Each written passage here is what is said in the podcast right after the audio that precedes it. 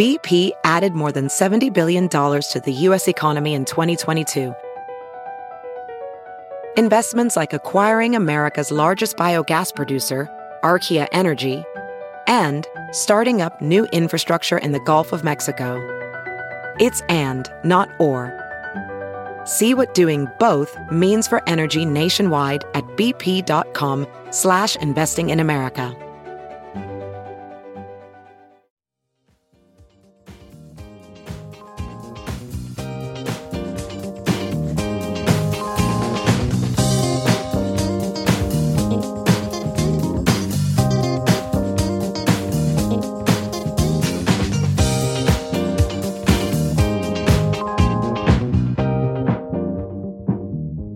Now, the list of things that you can buy at the Chicago Reader store at chicagoreader.com.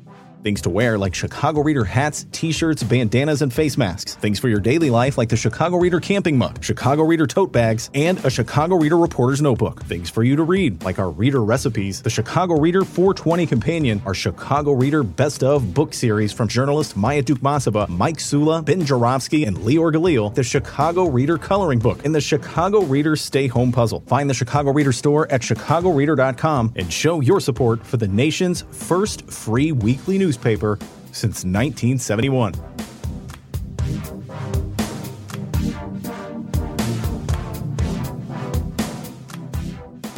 Bonus time in the Ben Joravsky show as I speak. as I speak. Wow, I can't even speak. Feb, uh, it's Friday, February 10th, 2023. Here's a headline in the New York Times. I, I know I'm supposed to take this story seriously, but I, I never took it seriously. I've been laughing at it uh, since it emerged because the world's utterly insane. And here's the headline the latest China balloon carried tools to reap data. The Biden administration provided uh, its most comprehensive description of the Chinese spy balloon that traversed the United States last week, saying on Thursday that the machine was part of a global surveillance fleet directed by Chinese military and was capable of collecting electronic communications. I know I'm supposed to take this stuff seriously, ladies and gentlemen. It's really hard to take it seriously because so much is embedded in here. The notion, first of all, that we should be outraged and shocked that China is spying us when we all know they're spying us. We're spying on them. Everybody spies on each other. So, like the notion that we're shocked and surprised by it is ridiculous. Secondly, the perhaps most absurd uh, part of the story was the insistence of the Chinese government that it was a weather a weather balloon. I'm sorry, I can't. I a weather balloon that went off course. I have a hard time getting that one out. Listen, I'm used, as I said earlier in this uh, this week, I am so used to politicians lying to me. I, I have lived in the city of Chicago since 1981. I have heard every conceivable lie that a mayor can possibly tell, and I've sort of drawn a distinction between a lie, a fib, an embellishment, a creative use of facts. You know, not stating all the facts, not putting into full context. There's all these like different degrees of disinformation. But I don't believe any Chicago mayor has tried anything as bodacious as saying, well, that balloon is a weather. Sorry, it's really hard to take it seriously, folks, from the Chinese government. It's a weather balloon. So, of course, the United States, they shoot it down. they shoot down the balloon with like a missile or something. And now they're like, look, we have evidence. It's not a weather balloon. like anyone, like, and, and here's the funny thing. MAGA probably believes that it was a weather. You know, MAGA may believe they hate Biden more than they hate anyone else. So who knows how this is going to get translated into MAGA? They may uh, have a congressional hearing. Was it a weather balloon? The Congressman Jordan from Ohio will lead that one. All right, enough on that. Without further ado, I'm going to ask my distinguished guest to introduce himself. Take it away, distinguished guest. Thanks, Ben. It's great to be here. I'm David Faris. I'm an associate professor of political science at Roosevelt University, right here in the great city of Chicago. Uh, I'm a contributing writer at The Week and Newsweek and Slate, and the author of It's Time to Fight Dirty How Democrats Can Build a Lasting Majority in American Politics. Um, so, yeah, the weather balloon. How about that, huh? Um,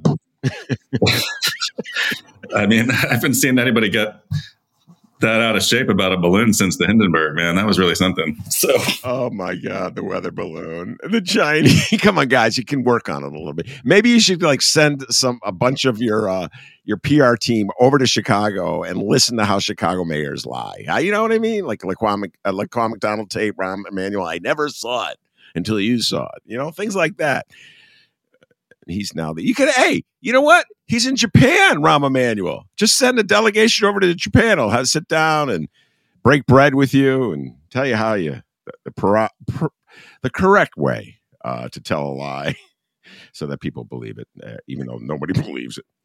Um, all right, uh, David, you wrote, as I told you before, an absolutely what I thought hilarious uh, account of uh, Joe Biden's, um, President Biden's, I'm not friends with him, President Biden's uh, State of the Union address and all the theatrics and histrionics that occurred last Tuesday, uh, and an analysis of what Biden was up to, what the Republicans were up to, uh, and uh, what it all means. And there was just some funny lines, uh, which I'm going to ask you to riff on this a little bit, but uh, your discussion of uh, Senator Rick Scott's spectacularly stupid plan, that's your words, uh, for Social Security and Medicare cuts. Uh, Joe Biden, who is incapable of ending a sentence where he wants to end it, gets all confused when he saying that Social Security cuts are off the table, or wait, is it under the table, on the table, off the block? I don't know uh, Marjorie Taylor Greene dressed like Cruella de Vil. Uh, it's just quite a bit of funny lines that you have in there that are all sort of making a larger point. So why don't you just riff a little bit uh, and tell us what you thought about what went down on Tuesday with uh, the State of the Union address? Sure. Um, I don't I have a theory that, that President Biden took several Claritin Ds before he, he gave that speech because he was he was with it and happy and like kind of you know bouncing a step in a way that you rarely see with our our 80 year old president. Um, and uh, you know the centerpiece of the night. I mean, he went on for an hour, hour plus, hour ten. It was like a Bill Clinton length, State of the Union. You know, it was it was quite long. Um, and but the only thing anybody's ever going to remember about this speech was the exchange that um, that he had with Republicans about Social Security and Medicare. Um, and he, you know, he started talking about the the debt ceiling, and you know, we're not going to be held hostage. And then, and he said, you know, um, some of the Republicans here want to sunset Social Security and Medicare. And they just went crazy. You know, they were like, "Boo! No, we don't want to do that." You know, just like uh, I don't know what you I don't know what you're talking about. You know. Um, I don't know if you've ever seen a sketch comedy show called uh, "I Think You Should Leave," um, but there's a there's a sketch that became a, a political meme where um, a guy dressed in a hot dog suit and a hot dog car crashes into a clothing store and then gets out and pretends like and, and is like he stands next to the people trying to figure out what happened you know? Um, like like he's just one of the crowd you know, and he turns to the person next to him and he says, "We're all just trying to figure out what happened here. We're all just trying to figure out who did this." Um, and it became a kind of a meme for every time someone um, was complaining about something that they were obviously responsible for. Someone posts the picture of, of the hot dog guy being like, "We're all just trying to figure out who did this," you know, um, and that's Republicans being like, whoa, we're, who did that? Who could possibly have made a proposal to cut Social Security and Medicare on our side of the aisle? That's so preposterous. Um, and it just so happens that someone did make that proposal on their side of the aisle. It was um, Rick Scott, you know, uh, below replacement level Republican senator from Florida, the former governor who uh, um, was once, uh, I believe, was levied a 1.7 billion dollar fine for his mismanagement of, uh, of retirement homes before he became um, America's worst senator. I'm sorry, there's still Ron Johnson is still out there, right? So sorry, you're number two, Rick.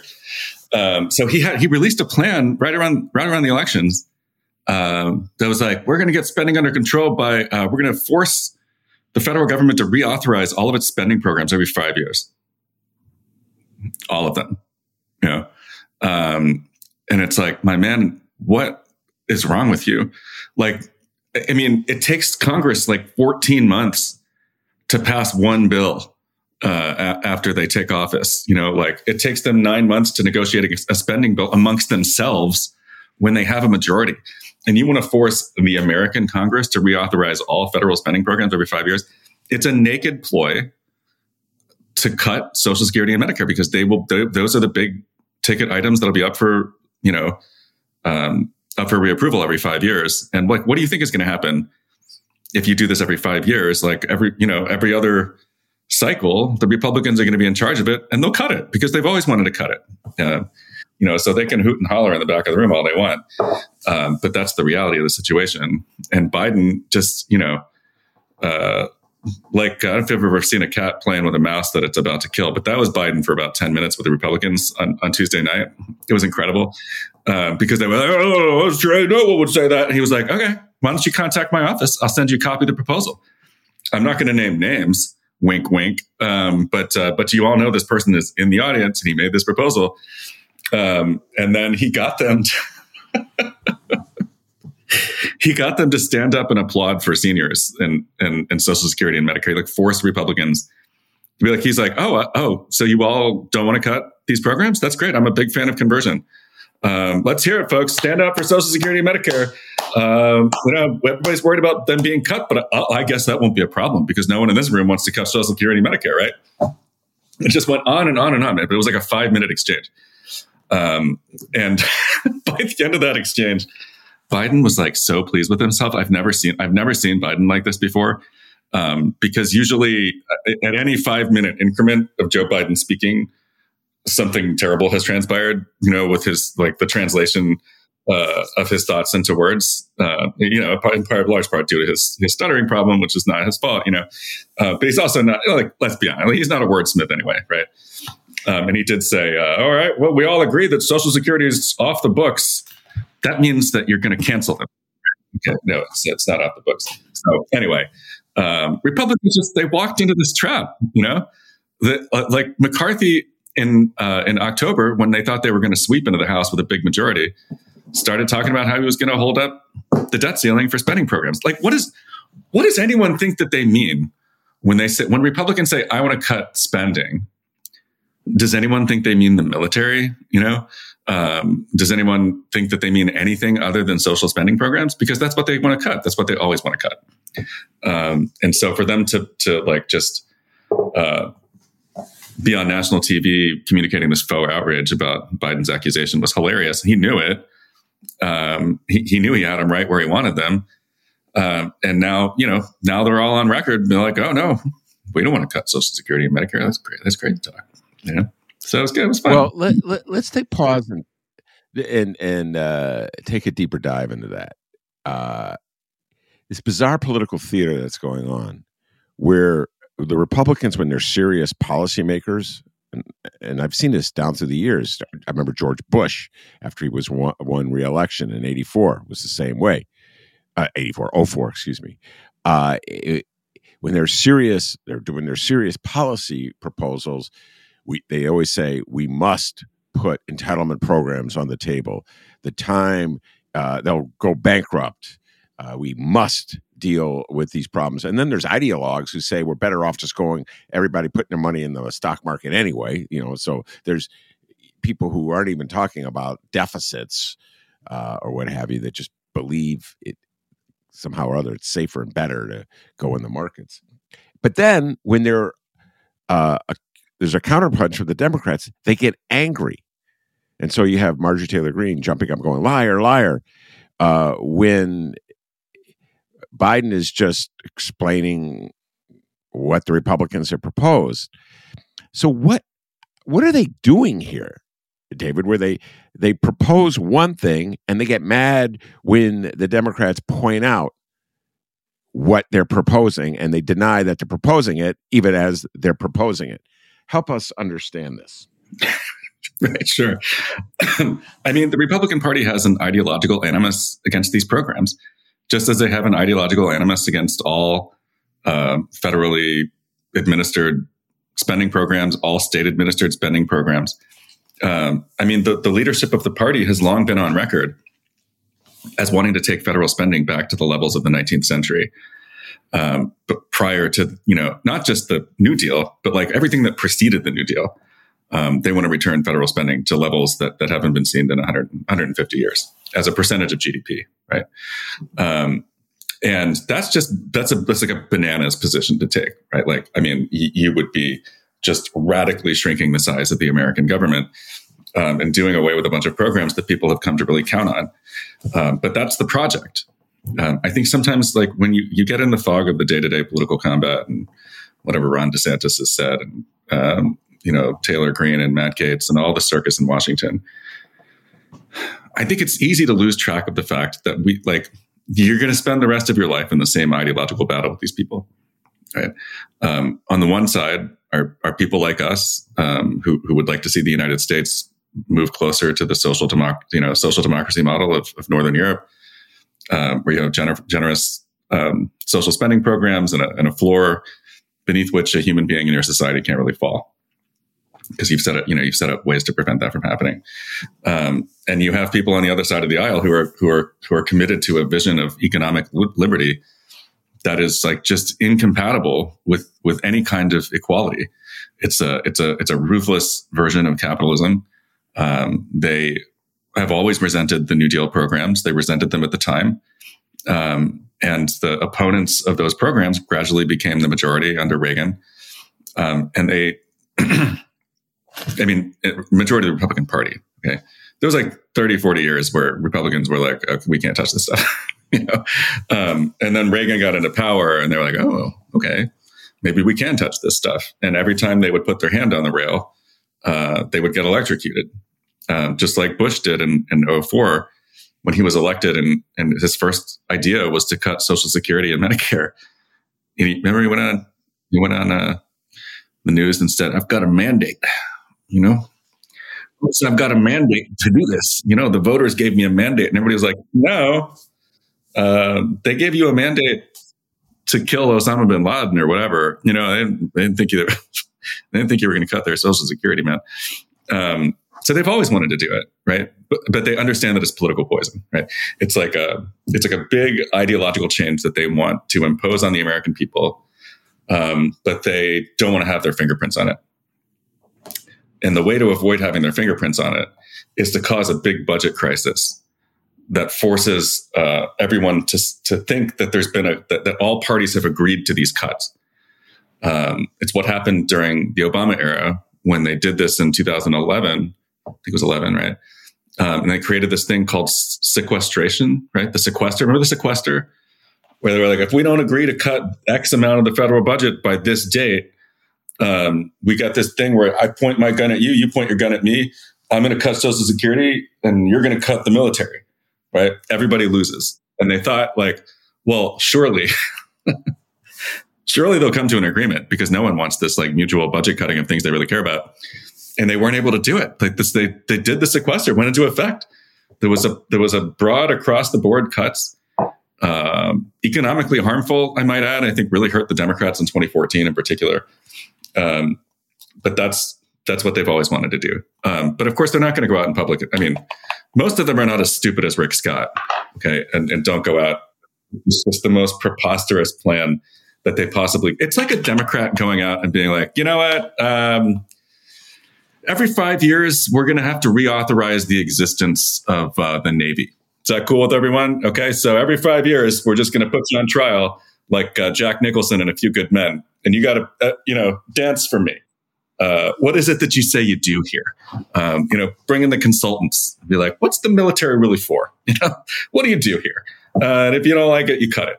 You know, that would be, I would say, not uh, politically beneficial for Democrats to do, even if it's something that they think. Um, and so that's what you have here. You have Rick Scott saying the quiet part out loud. Unfortunately, the whole party kind of taking the fall for it. But in a broader sense, it's not like they they don't really make a big secret of this anyway. You know, um, McCarthy's denying that he wants to cut these programs, but he's that's like the whole reason he got into politics was to destroy the New Deal. you know, like go read the the Young Guns, the book about him and Paul Ryan and Ding Dong, the lost his primary, Eric Cantor. Um, this is what they've always wanted to do. So you know, Well, uh, Biden very effectively, uh, as you pointed out, uh, both on the show and in your essay, uh, very uh, effectively uh, set them up. and, it, you know, when you were talking, I was just substituting for social social security and Medicare, Obamacare, and it's similar game at play. where the Republicans have this knee jerk reaction against uh, a very popular program that's much needed. Uh, we we came to the point in our in politics in America where it was very close to killing Obamacare because the Republican Party, the base of the Republican Party, who probably needs many of them need Obamacare, uh, were insanely dedicated to destroying it and not replacing it. Uh, and it was, of course, John McCain one vote that kept it. Um, and uh, I, my my central belief, other than uh, they're they're serving the needs of rich people uh, who don't want uh, tax dollars going to anybody. Although I don't even want to put Social Security, Medicare in this context, David, because it's it's basically insurance programs that people pay into. Um, but uh, there's this, this general notion, the Republican Party, that anything a Democrat comes up to, with, uh, we're going to be against because we don't want to give the Democrats any benefit that look like they know what they're doing or they're effective. So that's that's just my that's how I view it. You know what I'm saying? It's just a knee jerk opposition to anything Democrats come up with, uh, which of course uh, destroys any notion we're going to have bipartisanship over the next two years. Uh, so I think uh, Biden did a good job of of sort of illustrating. Do you, do you kind of buy into that theory about anything you're for, we're against? I mean, yeah, that's I mean that's the basic dynamic in Washington right now. Um, but I also think that there is a cold political logic too. Um, like I, I, think that they would pay. I think they would pay a huge price for for cutting or eliminating or privatizing these programs, um, maybe over a single election. But in the long run, Social Security and Medicare are huge uh, issues on which Democrats have is what we call in political science issue ownership over. Um, that means the public trusts them on these issues more than they trust Republicans. Uh, the protection of these programs, uh, their existence, their exalted status in our politics, all of that redounds to the benefit of the Democratic Party.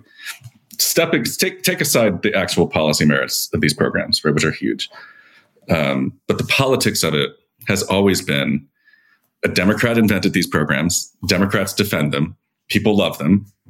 They keep a lot of people out of poverty and off the street in their old age. Um, and Republicans want to destroy them, uh, right? Because of an ideological animus to um, to government administered spending programs. Also, be, for transferring money to the wealthy, right? Like if you privatize Social Security, you know suddenly there's trillions of dollars in fees going to the uh, into the equity markets and the hedge fund managers and the people that process these trades um, it's a it's an absolute bonanza um, of uh, of privatization of public risk, um, and not just the, the, the fee the fee people. Right, the administration of private wealth has much higher overhead than Social Security does. You know, um, like a, a, wealth management firm um, or or any kind of like someone who manages your stocks and your investments and your portfolio they get paid way more money um, than someone that works for the Social Security Administration. Uh, just like a you know like a, a mid-level civil servant makes you know a, a, fraction of what these people make. Um, and so you know it's so Social Security is a very efficient program, uh, in addition to being a very effective program.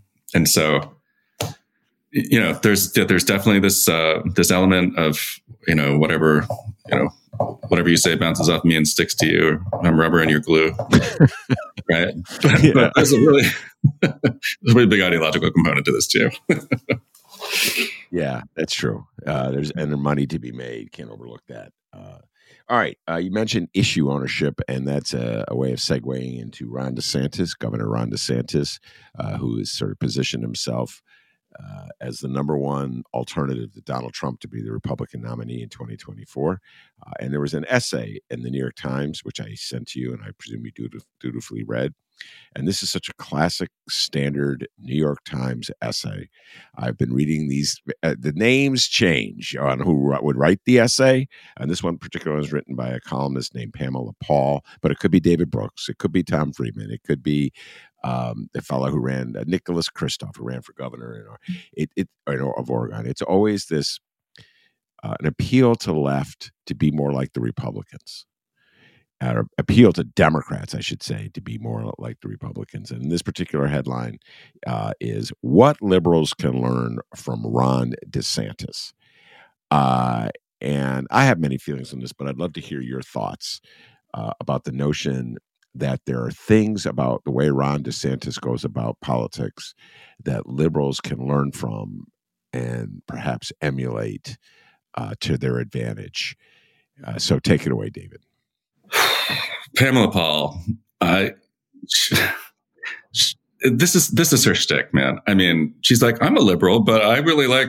I mean, I find some things really appealing about Ron DeSantis. You know, um, it's it's like if you're in a marriage and then your partner starts going out every night without you, you know, and you're like, what's that all about?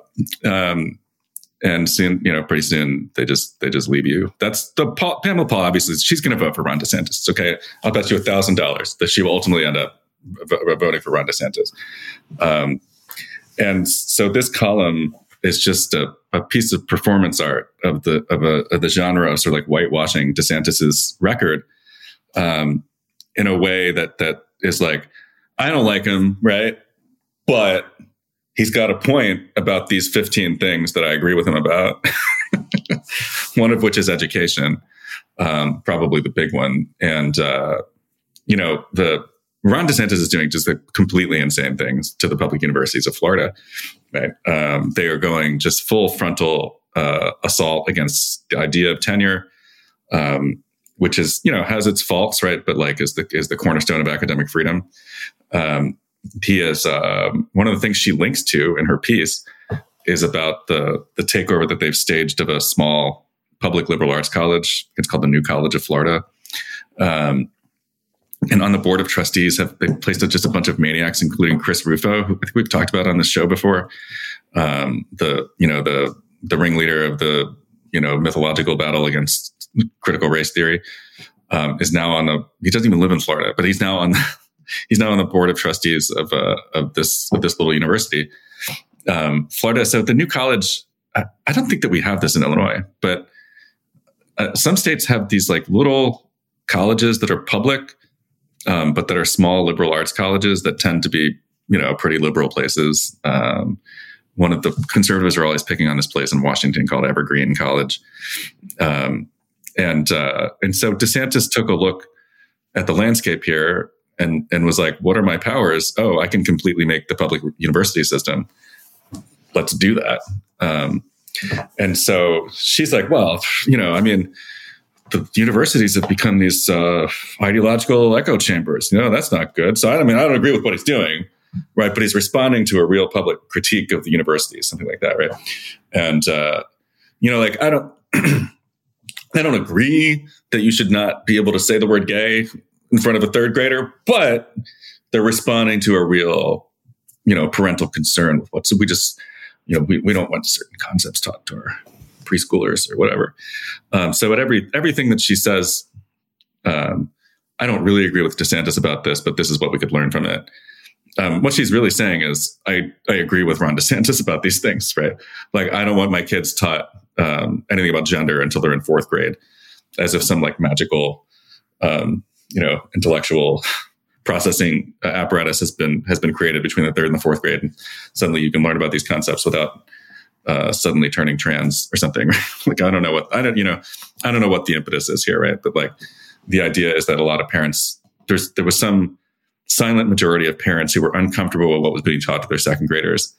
Um, and then Ron DeSantis, the hero, like steps in, passes this anti woke bill, half of which has ended up in court, um, and the practical effect is that like Florida librarians are afraid that they're going to go to jail um, for for stocking the wrong book. Right? What's tur- what it's turned into is a is a book banning, um, an idea banning, and class banning movement, um, an ideological project to remake public education um, the image of the modern MAGA Republican Party, strip out any critique of um, of white supremacy, strip out any nuance about American history.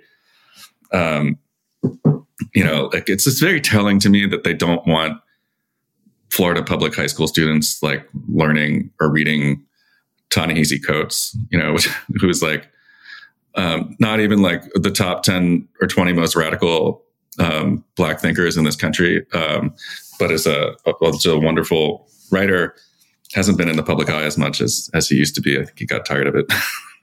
but um, anyway, so that's what that's what's going on with Pamela Paul, right? She actually likes a lot of this stuff, um, and she wants Democrats to come out and be like, "Yeah, you know, I mean, like, let's not teach second graders about about gender and gender identity and sexual identity. Let's just let's like she thinks that there's some sort of political uh, benefit to be had from from Democrats coming out and um, attacking ideological conformity in universities and um, siding with with parents in their and their war against their children being taught these terrible concepts when they're kindergartners. And I just don't think that that's the case.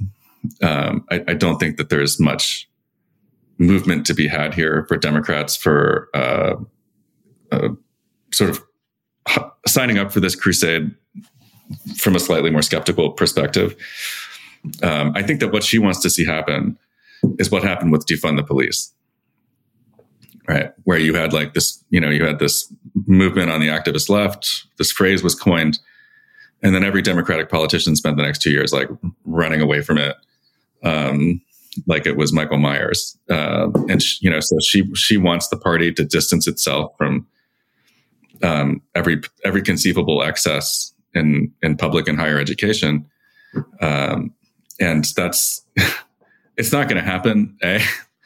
But it also shouldn't happen, right? Like the things that DeSantis are doing are are wrong and they're bad ideas, but there's also uh, there's a broader racial uh, and political project behind this. Right? Um, one is is to is to destroy black power in Florida, black political power. Um, the other is that I think that I think that at the root of all of this stuff, um, the CRT panic, the trans panic, uh, the like, what are our fifth graders learning panic, the there's too many liberals in higher education panic. I mean, by the way, just go to Harvard and ask how many actual liberals there are at Harvard. Okay. A lot of people that vote Democratic but are actually deeply conservative um, in terms of their outlook. Uh, try organizing a, a union on, most university campuses and trying to get a professor to like join a strike. Good luck. Um, what's behind a lot of this stuff is Republicans think that the young people are slipping away from them, which they are, and they think it's the fault of indoctrination in the schools. That's what's. I mean, I have a. I'm going to write something about this next week. Um, but my unified theory of Ron DeSantis and DeSantisism can we say that? Is that a thing that we can we coin that? DeSantisism? DeSantisism? Yeah, go with it. DeSantisism. It's hard to say, that's for sure. DeSantisism. the gas stove moms really believe in DeSantisism, you know? So, um, but uh, the, the unified theory. my unified theory of Ron DeSantis is that they think they can arrest the party's like really dire demographic situation with young people by preventing them from seeing the things that they think are turning young people against them. Right.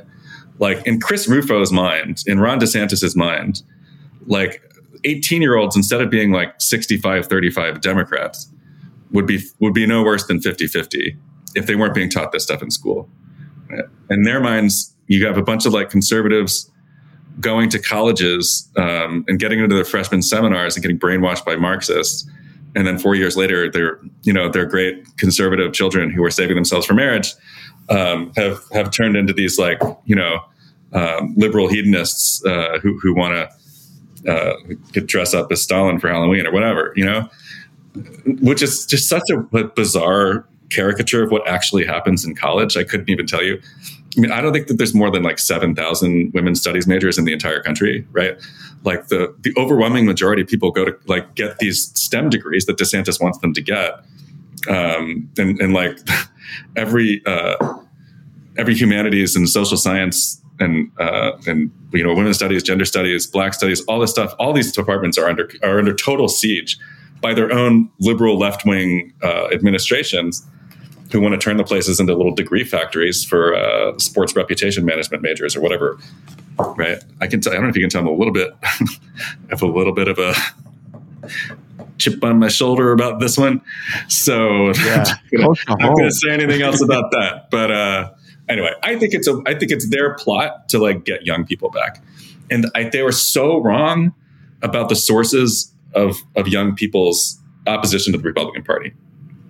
Okay, young people don't need to be taught critical race theory in seventh grade um, to see that that black people get gunned down by the police at wildly disproportionate rates uh, to, to white people.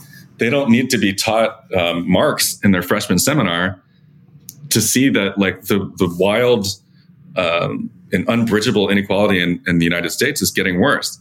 Um, they don't need to to, to be uh, to be indoctrinated by an econ professor to see that they can't afford a house, um, and that a lot of the trappings of, of what we think of as, as, middle class comfort in this country are out of reach for them. Like uh, they don't need to be, uh, you know, uh, uh they don't need to spend 30 hours in a classroom with a radical climate activist to see that there has not actually been a winter in Chicago this year. I don't know what's going on out there, Ben, but it's like it's like late March weather, and it doesn't seem to have any end. Um, and young people are not stupid; they can see these things, and they can see these things, and then they can look at the Republican Party and be like, "What does the Republican Party want to do?" Oh, uh, more cops, but fewer regulations on cops. Um, you got the former president of the United States talking about how he loves it when like cops like hurt people when they put them in police cars. Um, you've got the whole Republican Party on board with climate, climate denialism. Uh, you've got the Republican board, Party on board with policies that are going to make inequality worse. It's not about what happens in school, Ben. It's about it's about reality, and he can't change that reality by manipulating it in his schools. I mean, he he will manipulate the schools, right? That's that's for sure. And uh, I wouldn't want to be a professor at a public university in Florida right now. But um, the project itself is not going to work for them. Sorry. Yeah, I've lived through so uh, many moments like this where uh, Democrats feel compelled to out Republican Republicans uh, in a debate shaped by Republicans. Uh, you go back to look at the 50s, it was Democratic Party joining Kennedy and Truman joining Nixon and demanding, go, trying to out uh, anti-communist the Re- Republican Party. I mean, uh, labor unions joining that crusade and uh, just being so afraid of being painted as a commie back then. It's it's very similar. I see just the parallels. This is just a modern day parallel. And you're right. Like ultimately you can't beat the Republicans at this game. You, you, get what I'm saying? Sooner or later, you have to take a, a, a, position, an ideological position with legislation. This is what Biden is struggling with. So you have to acknowledge that your climate change exists, global warming exists, and then you come up with a program, you, you know, to address it. If you take what Pamela Pound is saying, which is just a replica of what David Brooks has been saying and all the others, then you would not come up with a climate change program. To, use the one example, and um, and so yeah, I uh, I find it very dispiriting that the New York Times continually gives such a prominent voice position to this voice. Uh, then they're on the then they'll write an article, you know, about oh my God, the, the polar caps are melting, you know. Meanwhile, on the op-ed page, let's just pretend it's not melting. Very frustrating, David. Very, very frustrating. I have a theory that Pamela Paul is not a real person. She's just a composite of like 50 something white women. It's like a it's like it's like a Dear Prudence column where you just switch the columnist out. And Pamela Paul is just like sort of a a brand. It's a brand. it's a computer writing this. Uh, like I said, it she's the ideological soulmate of David Brooks. I don't know if you, but uh, I've been reading. Well, I, for twenty years it seems like I've been reading this stuff. Well, uh, she, isn't she? And, is she uh, Bret Stephens' ex-wife? Or did, did I dream that? I wow, that's a level of of knowledge of New York Times uh, trivia that well beyond my pay grade. I did not know. Yeah, He's she- another yeah, one. It's, it's Bret Stephens' ex-wife. She was the she was the book editor at the New York. Times, and they were married. And uh, there's meritocracy for you, folks. Um, yeah, how did Pamela Paul I- get I her did job? not- Like, there's 330 million people or, in this or country. vice versa. You, you can't give a column to somebody that wasn't married to one of your other columnists. Come on, man. It's Just so folks know, Bret Stephens. Are, uh, this is a guy uh, who is proudly conservative, uh, but he says he doesn't like Trump. So his uh, his thing is he'll write these columns where he w- denounced the Democrats as losers uh, and says they must take programs that would have been popular. I don't know in the Bush administration, second Bush administration, uh, in roughly like 2003, and that's the secret to winning. And I'm like, why have two parties? You just anyway, very bizarre guy. You know what I mean? Uh, he's always he takes it to an extreme. Uh, and he'll write like, "This is a serious time. We must." He's one of those guys who goes, "It's a serious time. We must address Social Security and Medicare. This is serious now, folks. This is serious. They get it all. This is serious. Yeah, it's been serious for 70 years, you know. yeah, it's serious. Uh, it's seriously, you're not dependent on it. That's what's serious. Uh, you don't need it, so it's easy for you to cut it. Uh, all right. Uh, oh my God, there's so much uh, shenanigans to discuss. I didn't even tell you I was going to. There's a breaking story right now in the in the Washington Post. I don't know if you saw it. Uh, uh, Anna uh, Paulina Luna is a congresswoman from Florida, and it turns out she has embellished tremendously her backstory and for political purposes. She hasn't gone as far, as far as I can tell, as George Santos. Just you know, so I discussed this in an earlier show the difference between lying and embellishment. Uh, but uh, Republican Party, man, they're like you dealt with this last time we were in the show. You, we talked about the Party of Liars. It's like the, it's a parade that just gets longer and longer, David. You know, it's um, uh, and the need for Kevin McCarthy now to rush to her defense because he needs her vote uh, while he's like he's rushing to George Santos' defense. Uh, even Alec, Mitt Romney is denouncing him. Uh, just shows, I guess, your your larger point that the Republicans, despite what uh, Pamela Pound thinks, are struggling right now. Yeah, I mean, I, I'm just I'm just seeing this story now about uh, uh, Anna Paulina Luna. I bet is it is it? Do you think it's out Anna Paulina? Do you think people outside of Chicago pronounce this word Paulina instead of Paulina? I was really shocked when I came here. Um, 13 years ago, and we pronounce people. I was like, "Yeah, I was over there on Paulina, on Paulina Street," and they were like, "It's Paulina." I said, "Okay, okay, whatever you say." Yeah, no, it's a Chicago thing. Mark Mozart. Yeah, we can go through a whole list of names in Chicago. Yeah. Des Plaines Uh, Avenue. yeah. Um, this just is a learning curve here, you know. So, um, but yeah, I mean, it's just perfectly in keeping with the party ethos right now, um, which is it, it. It doesn't matter how shamelessly you lie about yourself, your background, your history, your positions. It goes right back to them, you know, pretending to not want to cut Medicare and Social Security. Like once you once you start telling lies, it's easier to start telling more. Uh, it's like once you've shoplifted, it's and you've done it successfully, it's much easier to do it the next time. Um, and so people like Santos and Trump, who's you know the the the god emperor of lies, um, pe- people like this, once they realize they can get away with embellishing or making up facts about themselves, they keep doing it. Um, so I, I haven't, I haven't had time to see exactly what it is. It seems like she like you know painted her childhood as more dire than it than it was. Um, I don't know what it is about our politics that like people feel like they have to say that they grew up hard scrabble um, when like 95% of Congress grew up rich. You know, I want to see a campaign launch video that was like, yep, um, I, I went to private schools. I had the, I had the poshest childhood vote for me, you know, like, cause that's the truth of most of these people, man. You know, most of them went to Harvard um, and, and had very, uh, uh, very pleasant childhoods. Uh, but uh, people want to know that you've struggled, I guess.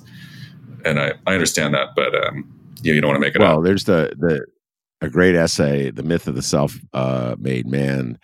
Abraham Lincoln and the Myth of the Self-Made Man uh, that I read like once every other year. Richard Hofstadter it just sums it up. There's a myth in America that we're we, we, we are self-made. That you come to America, you uh, you can make it here. Like uh, you have opportunities. Uh, so the notion that you had assistance along the way runs counter to that myth. Uh, and you're absolutely correct. Everybody, Democrat, Republican, will accentuate their humble origins. Uh, and I don't even pretend to do that my father was a professor. My mother was a school teacher. There was nothing humble about my origins. It was really safely. I always say this is what everybody should have. You go to camp in the summer, you know, you, get to go out to eat once in a while. Eh, but uh, yeah, no, there's the myth of the self made, and you can't. Oh, we're going to get into Chicago now. You can't be from the suburbs. You'll notice this. You say you've been in Chicago for 13 years now. You'll never find anyone in the city of Chicago who says they're from fill in a blank, what suburb they're always from Chicago. And then you ask them, well, what high school did you go to? And it's a suburban high school. Right. So it's like this bizarre little game they play. I'm from Chicago. And then like like you're a street gang member now. I'm what you're tough, you know, you know what I mean? Like you're tough right. or you're smarter, you're I went to that uh, noted Chicago let's get into Chicago. School, Glenview West, right? So yeah, yeah, right, right, yeah. Uh, New Trier, that's where I went. Uh, anyway, um, so let's close uh, with uh, Chicago politic talk in the abstract. and you know uh, follow it obsessively like you do national politics. But we are in the midst of a, uh, mayoral campaign. Been talking about it a lot on the show. Uh, there are nine candidates running. Uh, one is uh, of the MAGA variety, Paul Vallas. Uh, one is clearly centrist. that would be the incumbent Mayor Lori Lightfoot. Uh, another one is uh, Jesus Chuy Garcia, who is trying to constantly reposition himself. He had been a centrist, then he became a lefty, and now he's back to being a centrist. Not quite sure at any given day where he is. He's uh, trying to look for that sweet spot. Uh, and then the rest are to various degrees uh, lefties and liberals. Um, could you imagine the system we have now is that the nine of them will run, the two with the no one will get over 50% of the vote. So the two highest vote getters will meet off in a uh, runoff uh, in April. And so we could end up with a MAGA man as the mayor of the city of Chicago, uh, Paul Vallas Uh, what would it be like if we had ranked choice voting in Chicago, David? Go ahead. Well, this would all be much more pleasant.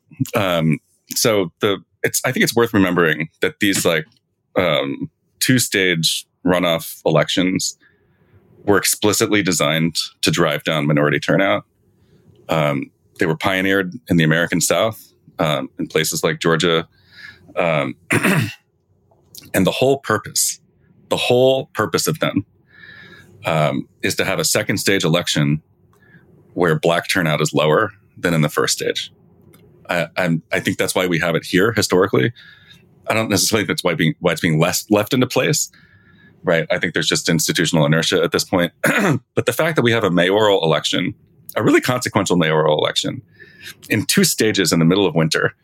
Um, I, I understand the second stage is not in winter, right? But the but the first stage is. But having any kind of election in Chicago in late February is is deranged. Okay. To add to that derangement, this this thing where you have the um, what we used to call a jungle primary, right, where anybody from any party can jump in, and then the final two people go um, to the to the election, and it's the first week of April, right? Um, is is is something that it's gonna it's gonna turn it's gonna bring turnout down in the second stage, right? Like that's what we, what you saw when Lightfoot and Preckwinkle, um, and it was because you know Lightfoot was winning by so much that you know the turnout was very low. Um, and you have here a situation where the progressive vote could be split between three or four different people. Right. You've got um, Brandon Johnson, who I really like. You've got Cam Buckner, seems fine to me too. Um, you've got um, Chuy, right? Like those are those are the big three, right? Those are the big three. Either progressives or people who say that they're progressives running to the mayor. um, and there's one Willie Wilson who seems to be in like a universe of his own. Um, and then there's there's Vallas, like the cop vote, right? You like cops? Vote for this guy. Um, and it's possible. I mean, there's also the incumbent mayor who's running. like, I think nobody really seems to be giving her any any chance of winning um, because she's managed this really impressive political feat of alienating almost everyone in the city for one reason or another. Very, very, very impressive work, Lori. Um, to, to that sort of like policy alienation, she's added just like just seems to be like a personally deeply unpleasant person. Um, there's a that organization. My wife uh, introduced me to this uh, this group that puts together a, a, voter guide called the Girl I Guess Voter Guide. Uh, have you heard of this? Yeah. Um, oh, it just says definitely. She's been on the show. Mm-hmm. Yeah, yeah, she's great. Uh, the, the, the mayor write up was she's like, "Can we just have someone who's not a jerk?" That's the mayor of Chicago. Wouldn't that be really unique? So anyway, the the danger here is that progressives will split their vote between three different candidates and that like Vallas and Lightfoot or Vallas and Wilson or Wilson and Lightfoot or you know two people that we don't want in the runoff are going to make it to the runoff. They're like what what the, left in Chicago should really want is a clear shot um, at another candidate, right? Whether that's Brandon Johnson versus Lightfoot or Buckner versus Vallas or whatever. Or in a great, you know, the ideal world, but like two of them make it to the, you know, uh, we get to we get to choose between like Johnson and, and Buckner or Johnson and Chuy or something. That would be great too. Um, but it's very hard for the for an average voter to navigate this system because you have to vote strategically, knowing that the disaster of two bad candidates making it to the runoff is hanging over everything. And like there's a there's a I'm starting to pay a little bit more attention to this stuff, Ben, because I've got a kid. You know, I've got a kid going to CPS next year. Um, you know, it looks like we're going to be here forever um, in Chicago. So I'm I'm I'm trying to trying to be a, more uh, informed and participatory citizen in, the, in, my own city's politics. So we've got a we've got a race in the 50th ward, uh, Deb Silverstein and Mueze Bawany. Um, and they keep asking me, but you know, Bawany's people keep asking me if I'm going to vote early. I'm like, I'm voting for you. I don't care about the Twitter thing. You know, so it would have been better if that had not happened. But um, anyway, uh, I'm voting for this dude. And they're like, are you going to vote early? And I'm like, no, I can't vote early because I don't know how this is all going to shake out. I need to wait until election day to have the latest polling data to make sure that I vote strategically. Like I want to vote for Brandon Johnson. Okay. But if he's, if I vote for him now and he's polling in fourth place on February 28th, I, I don't want, you know, I don't want my vote to contribute to like a Vallas Willie Wilson nightmare scenario or something. Um, and the, the way to avoid all of this stuff is ranked choice voting. Um, it's, this is like, I, I cannot think of a clearer example of an election that needs ranked choice voting than Chicago mayoral politics. Um, it is just, it's unfathomable to me that we have not pushed this, this reform through. Um, because in a ranked choice voting system, I would, I would put Johnson for, I mean, I'm just telling you what my own personal preferences are here. I put Johnson first. I'd put probably Buckner second and Chuy third. Um, and then I'd sleep like a baby that night, you know, knowing that one of, prob- you know, some progressive is going to get to the second round if there's minimal coordination between the progressive candidates. We'll get one of them into that second round, um, and and and not you know inadvertently contribute to uh, a MAGA person becoming the mayor of Chicago, which would be such a disaster. So um, if any of your listeners are not familiar with ranked choice voting, it's just you just rank order the candidates from one to nine, um, and then when they count them up, they eliminate the last, the lowest vote getter. They look at those ballots. Who did that person? Who did rank second? And your vote goes to that person. You know, um, so it's a it's a it's it makes strategic voting uh, irrelevant because you get to vote for who you really love and rank the person that maybe you think has a better chance second. So you're not throwing away your vote. Yeah, they have it in Evanston. Evanston just approved it, the suburb just north of the city of Chicago. So uh, it would be a different political universe uh, if um, we had ranked choice voting. And I'll just tell you this: not to make if, if you're going to settle in Chicago, I'm going to teach, give, give you a little advice. Um, it will take Chicago at, at least 30 years to do the right thing. At least 30 years, okay? And there always be a pushback to do the wrong thing. So you think you finally got it settled and you got the right thing, and then nope, along comes another effort to push it back. So I can give you a whole history on this. We used to have a primary system for electing mayors uh, where the Democrats had a primary, the Republicans had a primary, and then the winners faced off. The Democrats always clobbered the Republicans and until 1983 when a black man, Harold Washington, won the Democratic primary and eked out a win. I mean, eked out a win, David, in one of the ugliest, most racist political campaigns you have ever can imagine over uh, a Republican named Bernie Epton. Uh, and the powers that be in the state of Illinois, Republican and Democrats, decided, uh-uh, we're not doing this again. Uh, and they switched it to what we have now. Um, once Harold Washington, uh, he was out of the way, he died in office. Richie Daley was in, and so they're happy with the system that we have now. As bizarre as it is, if there, it took about 20 years to get an elected school board you're about to send your kid to school and so we in a couple years we'll have an elected school board and they're still acting. You like the mainstream papers and the, the corporate people in chicago are still acting like this is a dangerous chaotic experiment. I'm like it's called democracy.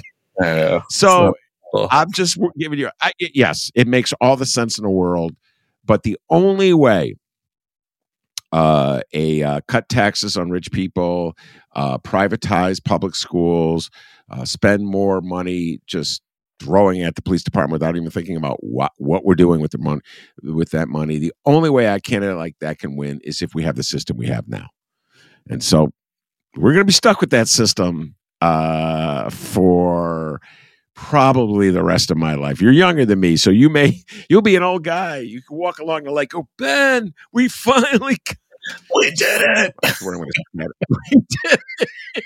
I don't know if you'll still be in Chicago then. Uh, uh, but yeah, crazy system. And uh, Mueze Bawany's been on the show twice, so uh, he is, in my humble opinion, an outstanding candidate for Alderman in the 50th ward.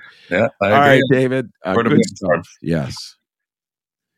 Uh, good stuff as always.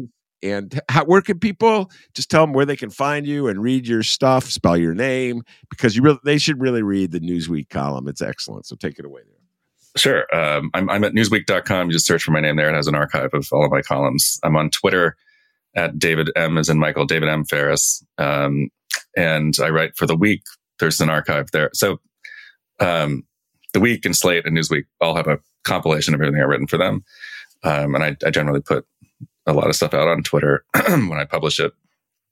Not so much for the week anymore because that's more news writing. But um, when I when I publish something with Slate and Newsweek, I usually tweet it out. So Twitter is the best place to find me. I have a web page hosted by Roosevelt um, that has uh, all of my links to your shows and that that kind of stuff on it. Um, that uh, you can find me there too. So happy to connect with with anybody. All right, very good. David Faris is going to get more involved in Chicago politics. Uh oh, I don't know if the city can handle you, David. Get ready uh, for Chicago politics. Quite a ride. Thanks again, David. Appreciate it. Thanks for thanks for having me, Ben. I'll see you next time. Take care, everybody.